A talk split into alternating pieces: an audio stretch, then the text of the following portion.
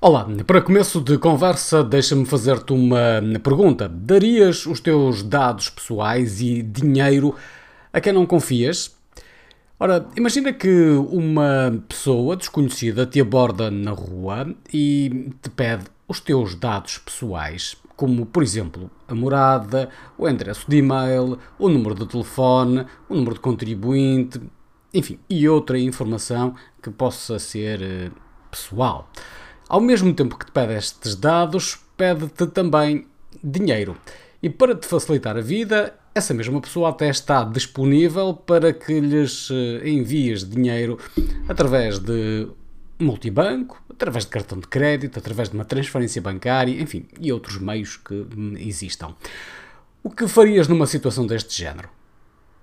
Arrisco dizer, sem grande margem para errar, que muito provavelmente irias recusar e, tanto quanto possível, ias colocar-te o mais depressa possível a fugir a sete pés dessa personagem. Ora, se assim é, porque é que estás à espera de convencer as pessoas a comprar na tua loja online se não lhes ofereces confiança? Comprar online e fornecer informações de caráter pessoal é hoje algo banal, mas que ainda assusta muitas pessoas e por bons motivos como sabemos, considerando os valores relacionados com fraudes que existem. É verdade que essas fraudes não são só no mundo online, são também no mundo real.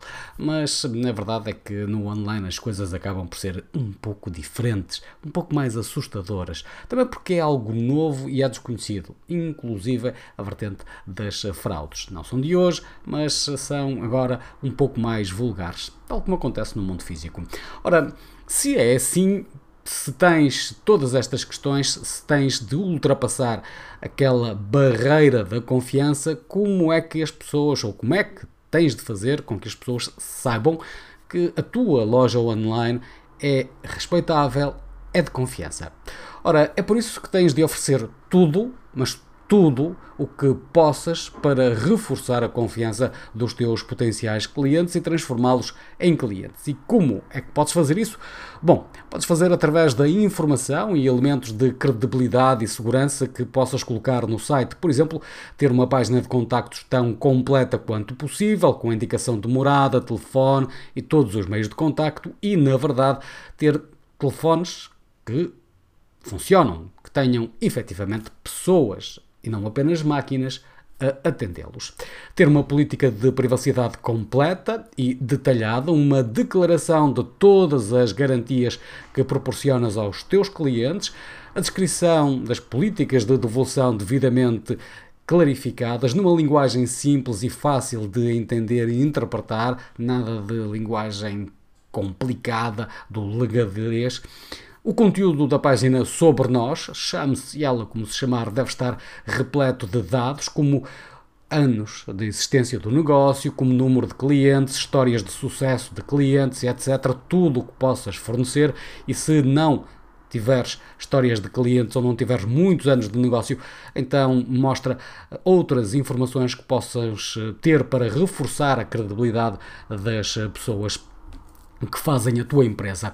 Deves ter também uh, a capacidade de fornecer uma sensação humana, destacando os responsáveis da empresa, os funcionários da empresa, os seus colaboradores, mostrar o lado humano e não apenas aquela vertente de máquina que existe por trás de uma loja online. Deves falar também dos prémios e das certificações que eventualmente tenhas ou que ganhaste. Deves indicar se fazes parte de alguma associação de caráter profissional que é credível. Deves deves facilitar o contacto com o seu serviço de apoio ao cliente. Lá está, os números do telefone não devem apenas ser figura no teu site, devem funcionar e ter pessoas, humanos, a atendê-los. Deves fornecer avaliações ou classificações da empresa e que sejam de fontes confiáveis, nada de coisas manhosas e desconhecidas.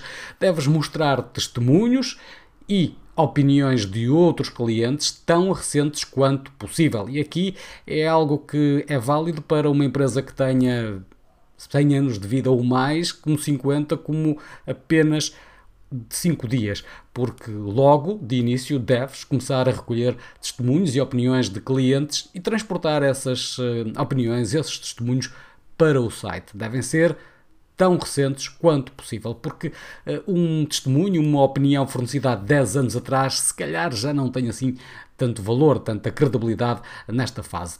Deves ainda, uh, dentro do possível, uh, encontrar pessoas enfim, influentes, e aqui influentes não significam que sejam pessoas famosas e ultra conhecidas, mas pessoas influentes que gostam e usam os teus produtos e pede-lhes apoios. E essas pessoas influentes uh, não significa, lá está, que devam ser pessoas. Uh, enfim, do mundo do desporto, do mundo das artes, pessoas que são subejamente conhecidas. Não estamos aqui a falar de uh, marketing de influência, estamos aqui a falar de pessoas influentes dentro de um determinado nicho, dentro de uma determinada comunidade, a pessoas que uh, possam ser vistos como uh, um, pequenos líderes de algo possam ajudar-te a promover os teus produtos e serviços tanto quanto possível. Ora, certifica-se que todos estes elementos têm o destaque adequado, têm a visibilidade no teu site, e também nas tuas redes sociais, reforça desta forma a confiança que as pessoas têm em ti, na tua empresa, na tua marca, para que uh, tenhas maior probabilidade de conquistar novos clientes. E hoje fechamos por aqui este episódio de Café Comunicação, às terças, com Pedro Fonseca, às quintas, comigo eh, na Caximédia. Procuramos ajudar-te com algumas ideias, sugestões, algumas dicas para hum, conquistares eh, melhores clientes e ter melhores clientes ao longo do tempo. Estamos por aqui no Facebook, também no YouTube e em podcast em qualquer plataforma que nos queiras escutar. Obrigado pela tua atenção, que é algo muito importante e falaremos em breve sobre as questões da atenção e até ao próximo episódio.